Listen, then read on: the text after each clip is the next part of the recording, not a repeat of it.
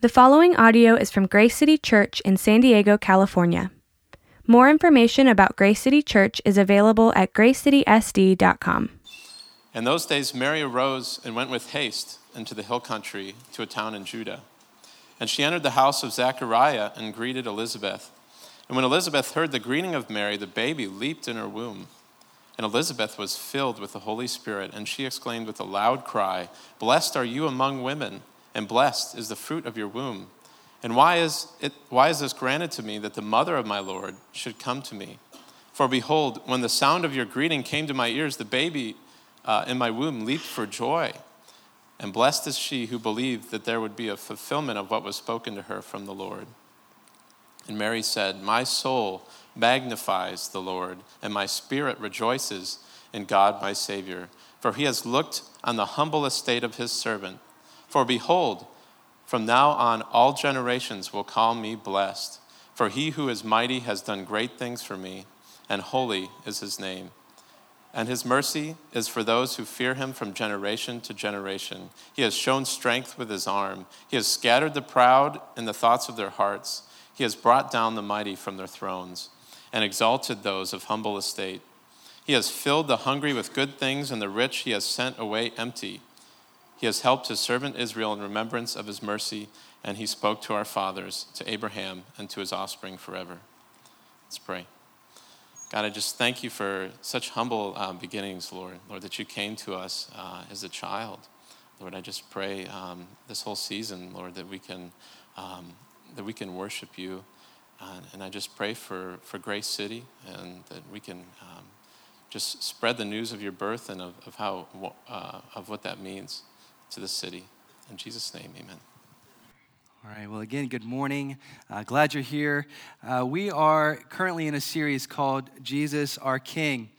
And the text that was just read is Luke 1 39 through 55. So, again, if you have your Bibles, you can turn there. That's what we're going to be studying today. Um, but our message is this the, the longing for a king. The longing for a king. Now, we're in this season called Advent, and uh, Advent is just a, a, a fancy word, but a Latin word for coming. Coming. Um, there is an anticipation that we have for the coming of Jesus as Christians. We, we anticipate his arrival. And why is that? It's because we believe that Jesus is is uh, not just a, a, another person, but he is God. He's God. And he's not just God, but he's, he's king. See, there's this word, the, the incarnation. And, and if we think about it for a minute, the incarnation is, is God becoming man, but, but so close, intimately, that he became a baby. Now, what we learn from that is this that the, the God of the Bible, is not a, a distant, far off God, created the, the cosmos and then said, okay, I'm not going to be involved, but He's one who comes near. He's one who desires relationship, intimacy. So much so that he became so vulnerable to become a baby. I mean, can you think of anything more vulnerable than a baby? The end of service today, we're going to be doing child dedications. You're going to see these little babies up front being dedicated to the Lord. And so you think about it, Jesus became a baby. And what he did was he became so vulnerable to the point that he would even die. He would die. See, I want us to think about that for a minute because it, it should be shocking to us that God would become that vulnerable. J.I. Packer, a theologian, once said, he says, The Almighty appeared on earth as a helpless human baby, needing to be fed and changed and taught to talk like any other child. The more you think about it, the more staggering it gets. Nothing in fiction is so fantastic as this truth of the incarnation God becoming man. John 1:14 says it like this, and the word became flesh and dwelt among us. When he talks about this word dwelt, it's, it's almost if he, as if he said, okay, I'm going to pitch my tents and hang out with you. Right? Like if we're going to go camping, he's like, I'm going to hang out here with you, and I'm going to hang out among you. It says, and we have seen his glory, glory as of the only Son from the Father, full of grace and truth. People wonder, they say, well, what is God like? God came so near to us, and he's full of grace and truth.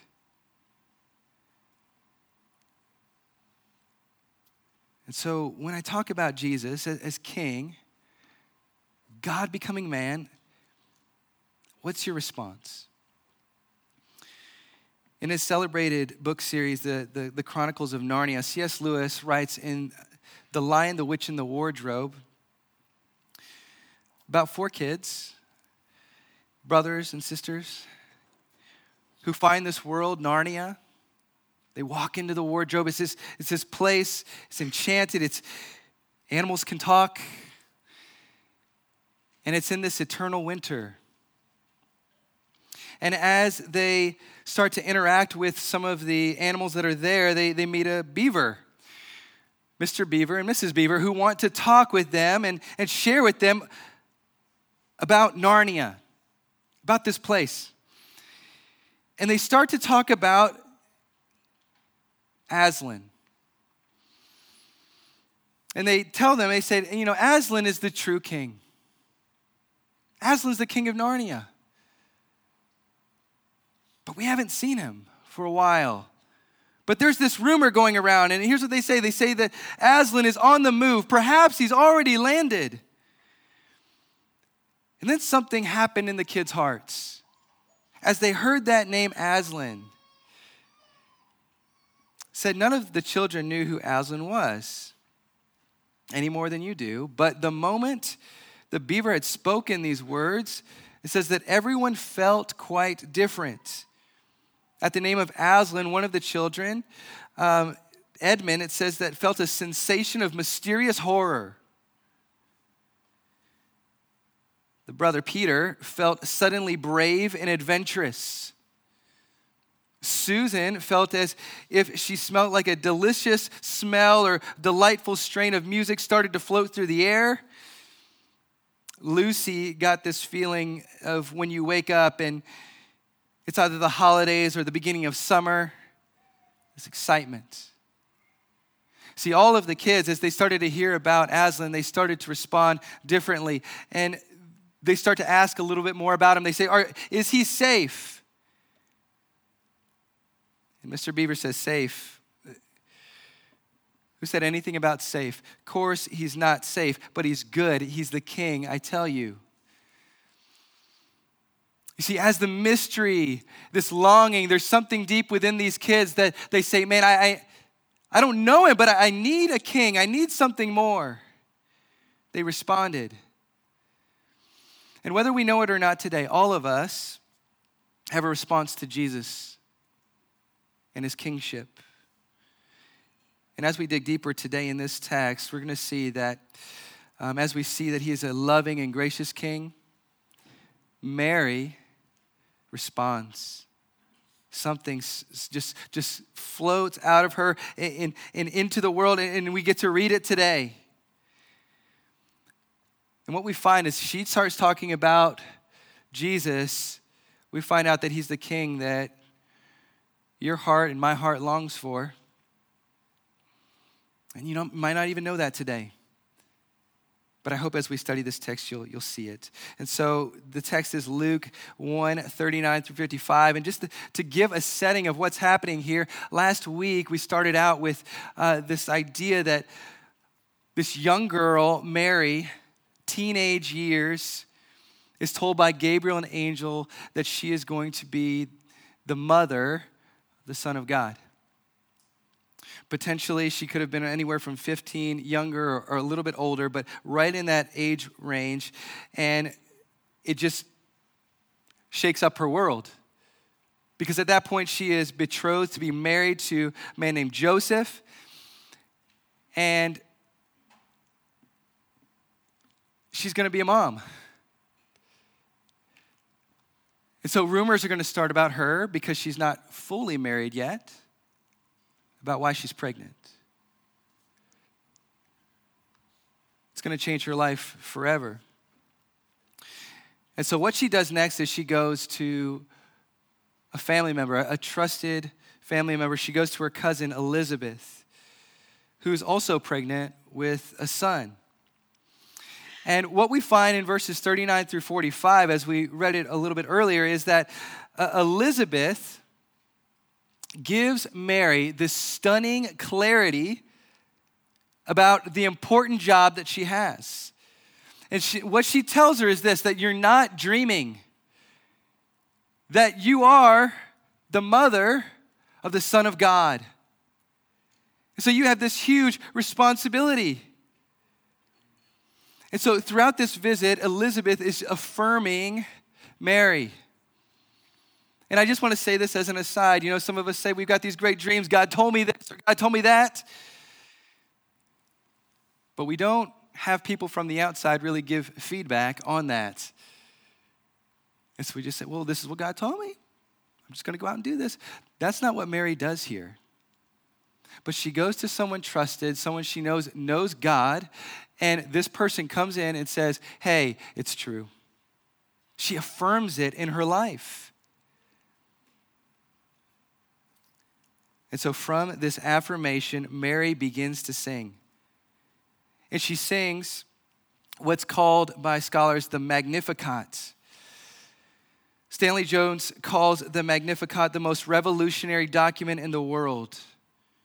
What it is, is it's an outburst of praise in Old Testament language. You see, when we hear something from God, it's not meant just to be information into our lives, it's meant to be a response of praise out of our hearts.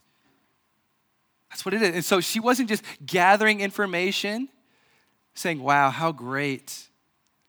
But she starts actively praising God, saying, God, thank you for allowing me to be a part of what you're doing in the world.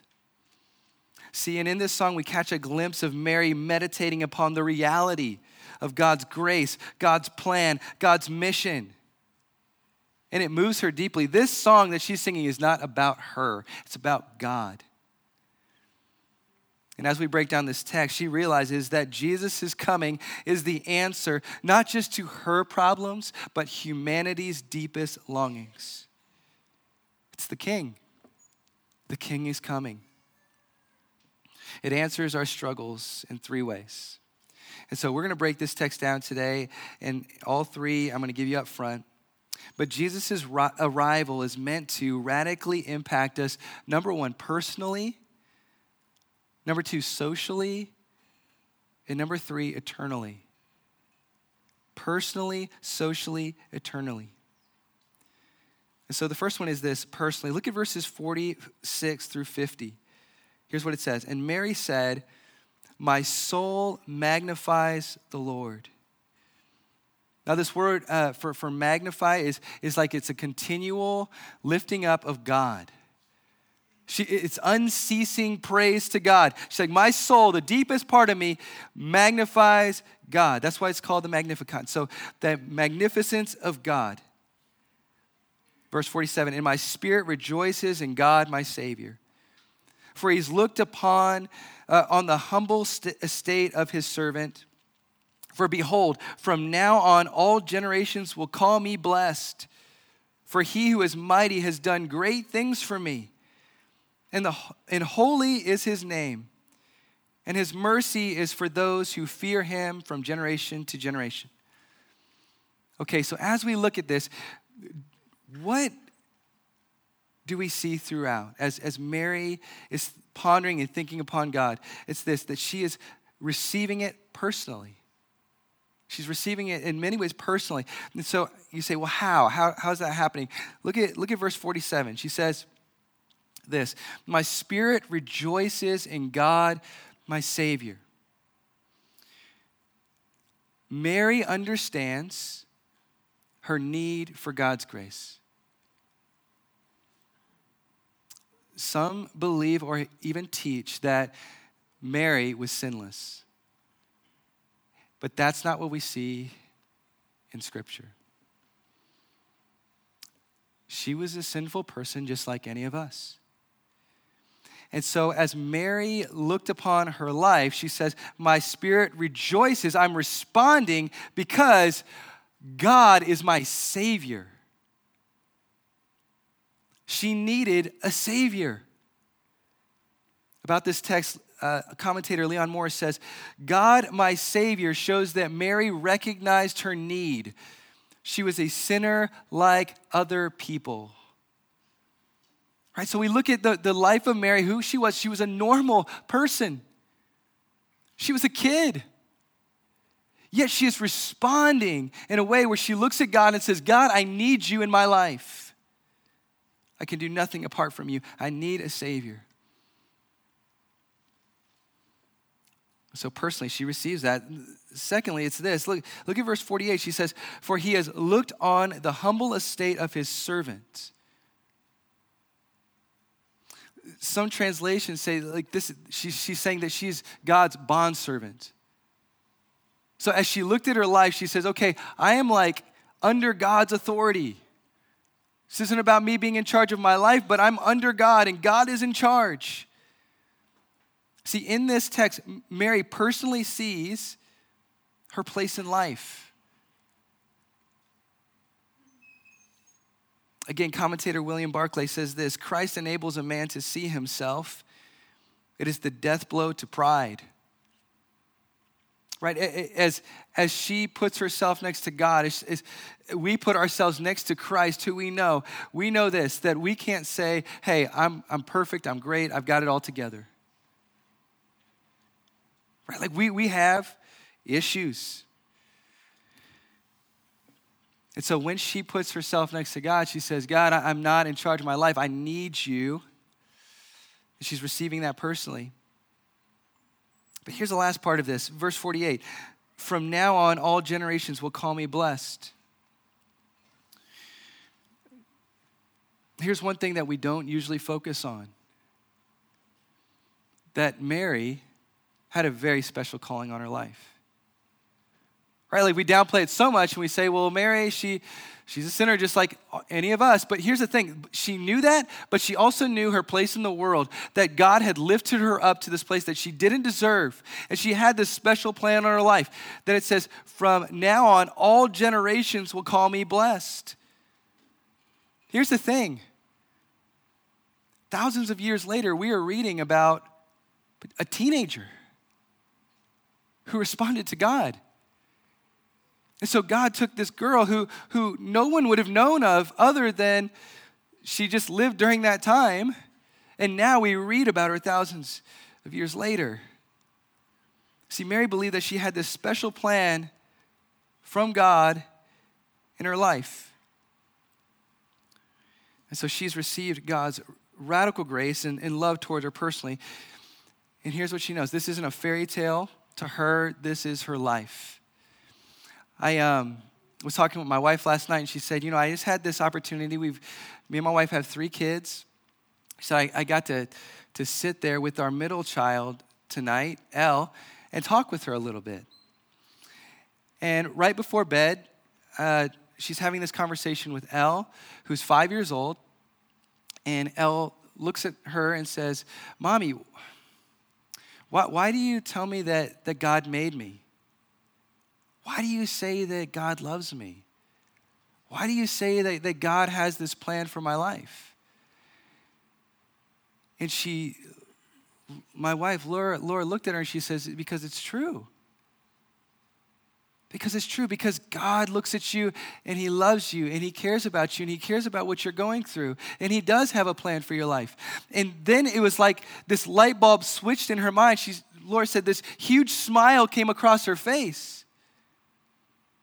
See, it wasn't just this general, broad idea of just like God loves you, but it was in a moment, it became real and personal for my daughter.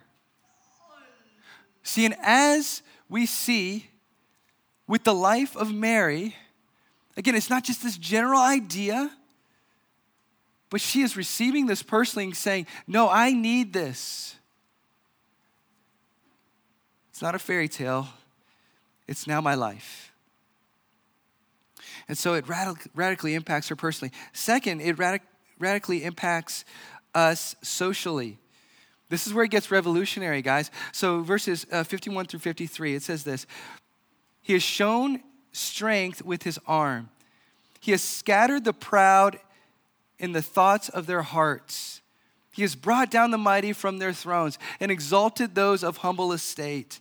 He has filled the hungry with good things, and the rich he has sent away empty. What is Mary saying in this text? Mary looks at her life and she knows that she's lowly. Here's the truth she's poor. And now we see Jesus coming into the world and, and saying, okay, that's the way that the social order works. Like, okay, you don't really matter much. You're down here.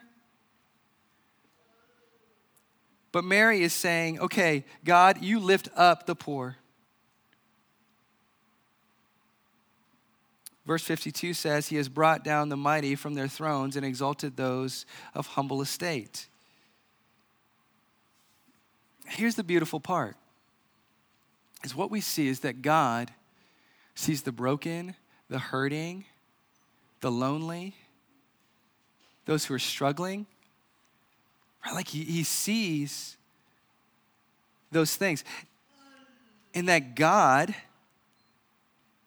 loves the forgotten, loves the broken. And he loves them to their hearts. You see what it says? It says this he scatters the proud in the thoughts of their hearts. When we think about pride, we don't really think much about the heart. We think about the outward exterior, right? Like, oh man, that person is really prideful. They treated me in a really prideful way, and I didn't like it, and it rubbed me the wrong way. And so for a long time, I thought that pride was just an outward thing. But what God looks at is He looks all the way down to the heart. It's not just the outward things that we see, but it's the small little grumblings that are in here. See, God knows those things. And he says, that, that, That's not the way that I've intended life to be. But I want to lift up the lowly, the, the, the ones who, who don't think that they're better than other people, the poor. Jesus is radically changing the social structure and, and how things work in the world. Those who are forgotten are now remembered. Do you see God's heart in this? Do you, do you see why Jesus' arrival is so important? Because when God looks at the world, He doesn't say, well, these are the important people and these are the unimportant people, but He says, no, if you bear my image, you are important. You matter. Timothy Keller says this He says, When God came to earth in the form of Jesus Christ, He was born in the feed trough when his parents took him to circumcision, their offering was two pigeons, the offering that was accepted for those on the lowest rung of the economic ladder. Jesus was essentially homeless. He said, Foxes have holes, birds have nests, but the Son of Man has nowhere to lay his head. He rode into town on a borrowed donkey. He ate his last meal in a borrowed room. He was bur- buried in a borrowed tomb. He was poor. So, if we were to look at how Jesus came into the world, he came into the world lowly and poor. See, our king was not born in a palace. He shook up everything socially and invited in the poorest of the poor. Essentially, God is saying to us this you're uneducated, you don't have fathers or mothers that are upper class, you don't have connections, you don't have uh, get prominent opportunities. He says, I can relate. I came for you. I came to change the way the world operates at its very core. Jesus shakes up the social structure of the world. I love this quote from Charles Spurgeon. He says, The Christ whose gospel we preach is no unapproachable philosopher. The ignorant and the illiterate may find in him their best friend. You say, There's something keeping me away from Christ. It's this or that or whatever it may be. Jesus says, I break down all the barriers the social, economic barriers and say, Come to me and find rest. That's a different type of king. And then lastly, it's this it's, it, it impacts us eternally. So look at verses 54 through 55. It says, He has helped His servant Israel in remembrance of His mercy as He spoke to our fathers, to Abraham, and to his offspring forever. Right now, Mary is going all the way back to the promise of Abraham. And so, some interesting things about that. When we, we think back to Abraham at the very beginning in the book of Genesis, we think of Abraham, he's lost, and then God comes and says, Hey, I, have got something amazing for you. I, I have an opportunity for you. I want to start a new family where, where all nations, all people are going to be able to be a part of this. And so he looks at Abraham and he says, Look up at the stars. As many stars are in the sky, there will be a family like this. And I'm going to work that plan through you, Abraham. And so, one of the things that along the way he does, he says, Okay, Abraham, I, I need you to wait for a child. I need you to trust me on this. Instead of waiting, Abraham says, Okay, I'm going to go with my own plan. And that didn't work. And then he says, Okay, I'm going to give you a son, Isaac. He says, I want you to take Isaac, I want you to sacrifice him. I want you to walk him up the mountain. I want you to sacrifice him right there at the top. And Abraham was going to do it. This was everything, everything was on the line. And God looks at him and says, Stop. And he gives him another sacrifice instead. And all of this, all of this was a picture of what was to come. And so we find that Jesus comes later through the story of Mary. And as Mary's thinking about this, she's thinking about Abraham. She's saying God is faithful to his promises. And Mary is singing in the past tense here because as she looks at the future, she's saying, okay, it's already as if Jesus is already born. It's already as if this is going to happen. She's rejoicing, thinking about the promises that God's made. And she says, okay, God is faithful to his promises. She realizes that Jesus is everything. And that it's going to impact not just her generation, but generations to come, you and me. This is deep stuff from a teenager. It's highly theological and it's this that God has impacted her so deeply inside that she's responding and saying, God, you, it's all about you. And so, what are some takeaways that, that we can learn from this? There's two questions as we respond to Jesus. The first one is this Has Jesus' arrival impacted the way you view yourself? The way you view yourself. Because here's the thing as we think about Mary, she could have looked at herself and said, Well, I'm, I'm just this poor girl. I've got nothing going for me. And she could have really just thought, okay, there's no way that God could ever use me. You see, in a lot of ways, we can relate. Because for some of us, we, we look at ourselves and we say,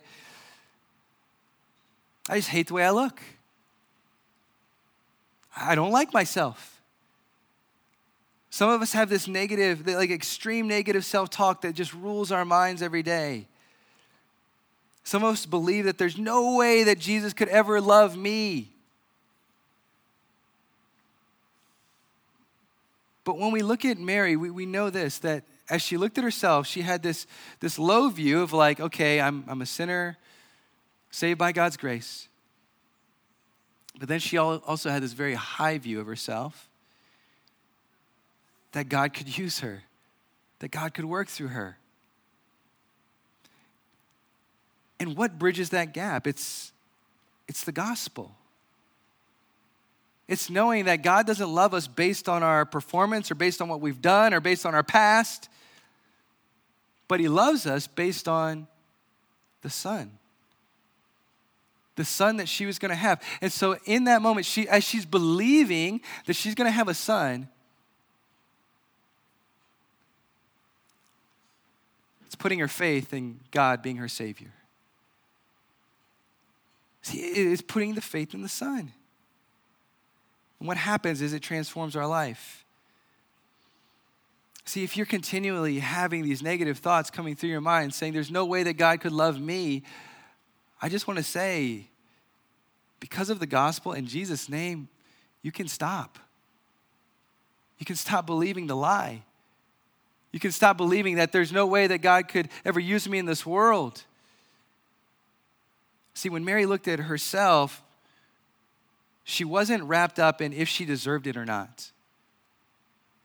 That's what we get wrapped up in, isn't it? We, she, she was wrapped up in God's grace and love for her. Because when we start thinking about the future, when we start thinking about God's plan for our life, we start thinking, do I deserve this? I don't deserve it. I, am just this terrible person. But here's the thing that's not what it's about. It never was about that. It was about God's grace. It's the point. We didn't deserve it. But God gave us this beautiful gift. What would it look like if we if our lives were wrapped up in God's grace rather than ourselves and what we thought about ourselves? The second point is this Do you believe your obedience to Jesus impacts eternity? Impacts eternity verses 49 through 50, here's what it says For he who is mighty has done great things for me, and holy is his name. And his mercy is for those who fear him from generation to generation. See, for Mary, it was going to take an obedience that was going to cost her something. But it was going to impact generations to come. At first, it was her relationship with Joseph. She had to explain to Joseph at some point hey, here's why I'm pregnant. An angel came, visited, told me I'm going to be pregnant. Yeah, right. And so it's, it's like he, he comes and he has this moment where he's like, okay, I'm going to divorce her quietly and we're not just to make a scene about this. But then that same angel came and told him, You're going to be the father the earthly father to the Son of God. And he came out, oh, I'm sorry. You know, hey, let's work this thing out. And do you know this, this probably followed Jesus the rest of his life? Those rumors, those things that people said about him in John 8 41, it says this the Pharisees were talking to him, and, and they were telling him that he was the son of the, the devil, and he was doing bad things, Jesus. And, and they said this You are doing the works of, that your father did. And they said to him, We were not born of sexual immorality.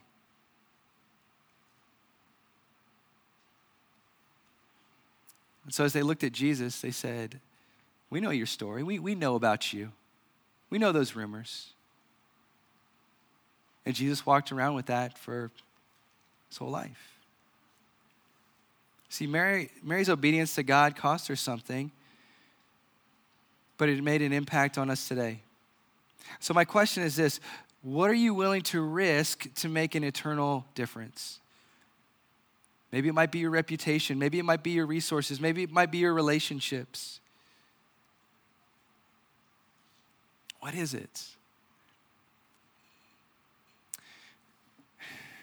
You see, there's this great joy for Mary as she thought about Jesus coming. But she didn't know it was around the corner either.